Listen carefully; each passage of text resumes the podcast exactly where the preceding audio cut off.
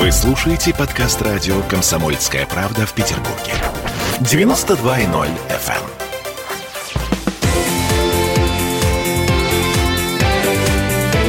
Картина недели.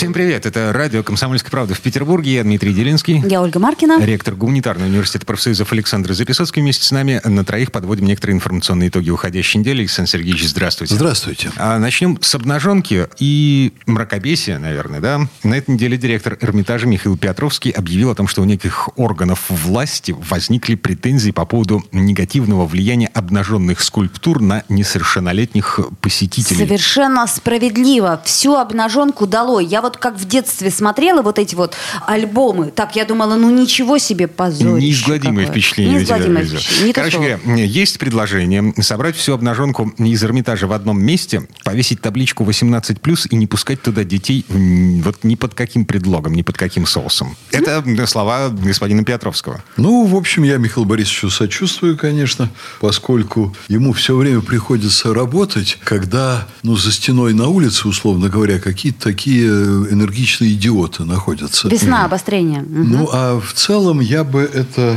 объяснял бы все постепенным одичанием общества. И здесь есть две тенденции в этом э, одичании.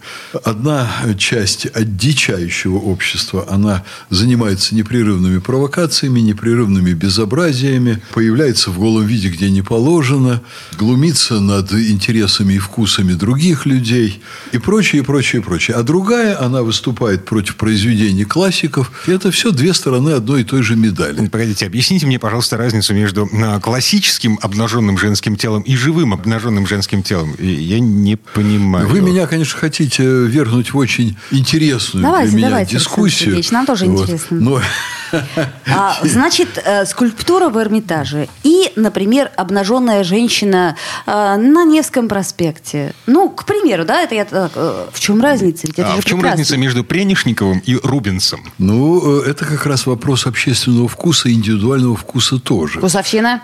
Вкусовщина Э, абсолютная. Ну, в общем-то, э, здесь речь идет об определенном уровне культуры общества. Вот недавно, э, как вы знаете, в Дубае 40 девушек сфотографировались с голыми задами, выйдя в, в обнаженном виде на балкон здания. И в Дубае был большой фурор, их там посадили. Да? Э, Губернатор Ивановской области вдруг заявил, когда пошел разговор о том, что организатор всей этой съемки, которую дубайцы считали порносъемкой, организатор это якобы бизнесмен из Иванова, называлось конкретное имя. Губернатор сказал, мы своих не бросаем. Я обратился в МИД, чтобы его спасали. все-таки разница между живым обнаженным женским телом и э, на полотне. Вы знаете, что может быть... Классического э, художника какого-нибудь. Э, Как-то, ну, я не знаю, я испытываю некое такое сложное чувство, рассуждая на эти темы. Но я думаю, что женское тело, обнаженное, живое, может быть совершенно прекрасным, а может быть подано совершенно уродливо, безобразно, аморально, отталкивающе. При этом одно и то же тело может быть подано и так, и иначе.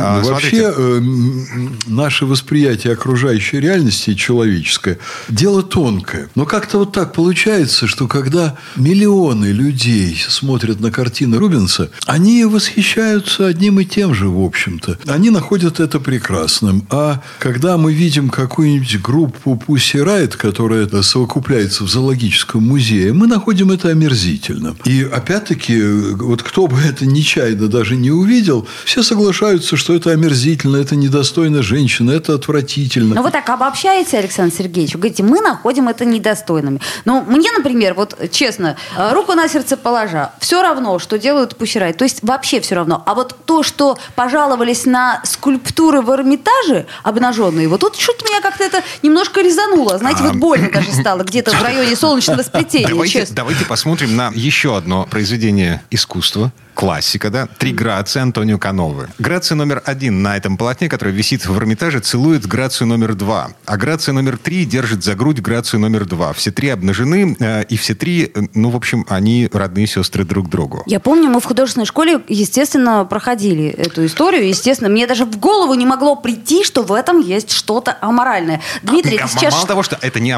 это противозаконно, это пропаганда нетрадиционных ценностей. Господа журналисты, ну, бога ради, ну, успокойтесь Успокойтесь вы, пожалуйста. У нас в стране 30 лет уже утверждается и практически на официальном уровне, по крайней мере, федеральными каналами телевидения, что у нас страна живет вне добра и зла. То есть ликвидированы понятия добра и зла. И э, нет вообще ничего плохого и хорошего, и люди могут делать все, что им вздумается, и так далее, и так далее. За этим стоит то, что общество перестало создавать некие ориентиры в области эстетики, в области культуры. Общество перестало вырабатывать нормы. Вы знаете, я убежден, что общество должно все время размышлять и, наверное, корректно дискутировать на тему, что такое хорошо и что такое плохо. Потому что нет вещей, которые однозначно хороши, однозначно плохи, их такими считают другие люди. В любом обществе должны быть нормы, которые обществом коллективно вырабатываются. Вырабатываются в порядке дискуссий, вырабатываются в порядке споров, иногда даже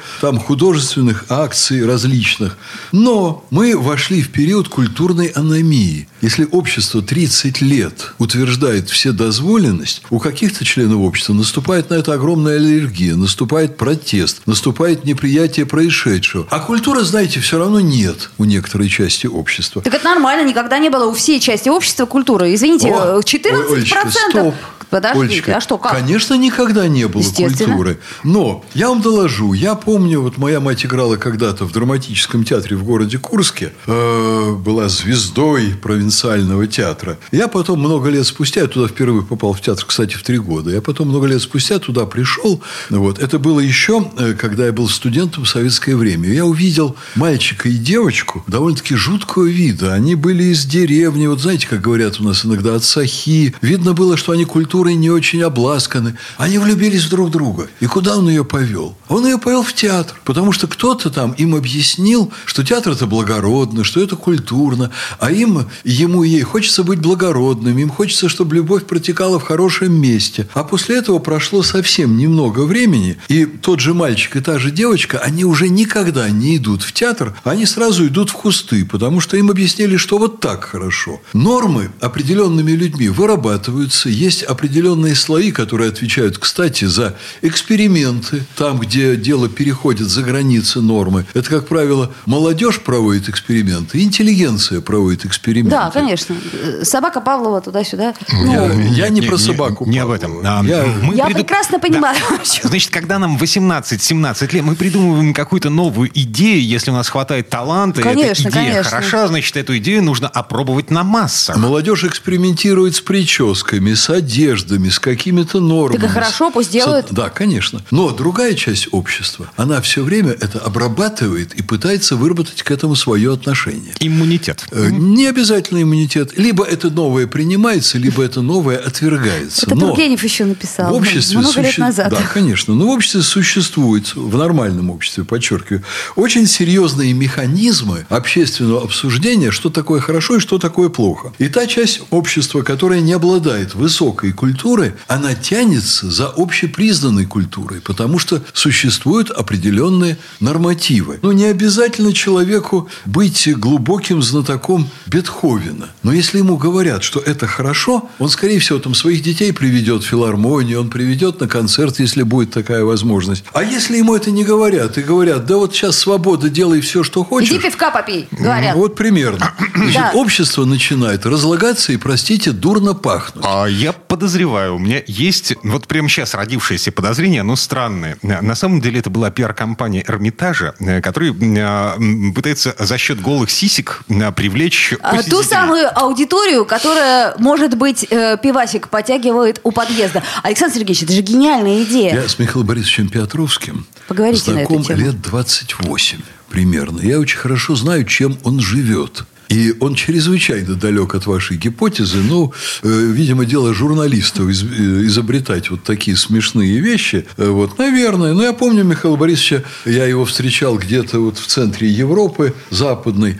Встречал в аэропорту. Я говорил, ну вы что, ну вы как? Он говорит, ну слушайте, вот у меня такая проблема. Я вот сейчас вот полетел туда-то на запад. У меня огромная проблема. Мне надо окна заменить, потому что я могу не уберечь картины. Вот сейчас там такая обстановка в Эрмитаже. Я еще на это деньги, мне будут помогать там и так далее. Это человек, который совершенно искренне служит искусству, у него есть свои принципы. Он, наверное, очень хорошо уже разбирается, вот в, в, что происходит в той точке, где идиотизм встречается с настоящим просветительством и с высокой культурой. Да это понятно, что разбирается. А делать-то ему что, бедняги? Он меньше всего заинтересован в рекламе Эрмитажа. Эрмитаж уже в рекламе не заинтересован. Он заинтересован в развитии музейного дела и просвещении людей. Вот. И у меня уже полное убеждение, что он выработал иммунитет ко всему происходящему. Дзен. Ну, можно и так сказать. Только у него иммунитет активный. Что бы ни делали моральные уроды вокруг, он очень достойно делает свое дело. Я вам скажу, что сейчас, в то же самое время, вот с той компанией, о которой вы говорите, с вакханалией идиотов, которым не нравятся классические произведения искусства, с этой вакханалией другая история. Нашелся человек, вот он занимается самопиаром, этот человек. Так, так, так, так. А? Кто? Я не буду называть имя, чтобы его не рекламировать. Он вдруг написал письмо, что Эрмитаж выставляет там фальшивых Фаберже и так далее, и так О, далее. это, Это, очень, темная и мутная история. Давайте мы Безусловно. сделаем сейчас паузу, потому что у нас уже время подошло история. к концу, и э, вернемся в этот эфир Ну, буквально через несколько Если минут. позволите одну фразу, я все-таки завершу. Я хочу сказать, что Эрмитаж – это одна из крупнейших мировых культурных сокровищниц, которая все время подвергается всяким мерзким атакам извне. И Петровский очень достойно выполняет свою миссию. Александр Записоцкий, ректор Гуманитарного университета профсоюзов. Ольга Маркина. Я Дмитрий Делинский. Вернемся через пару минут. Картина недели.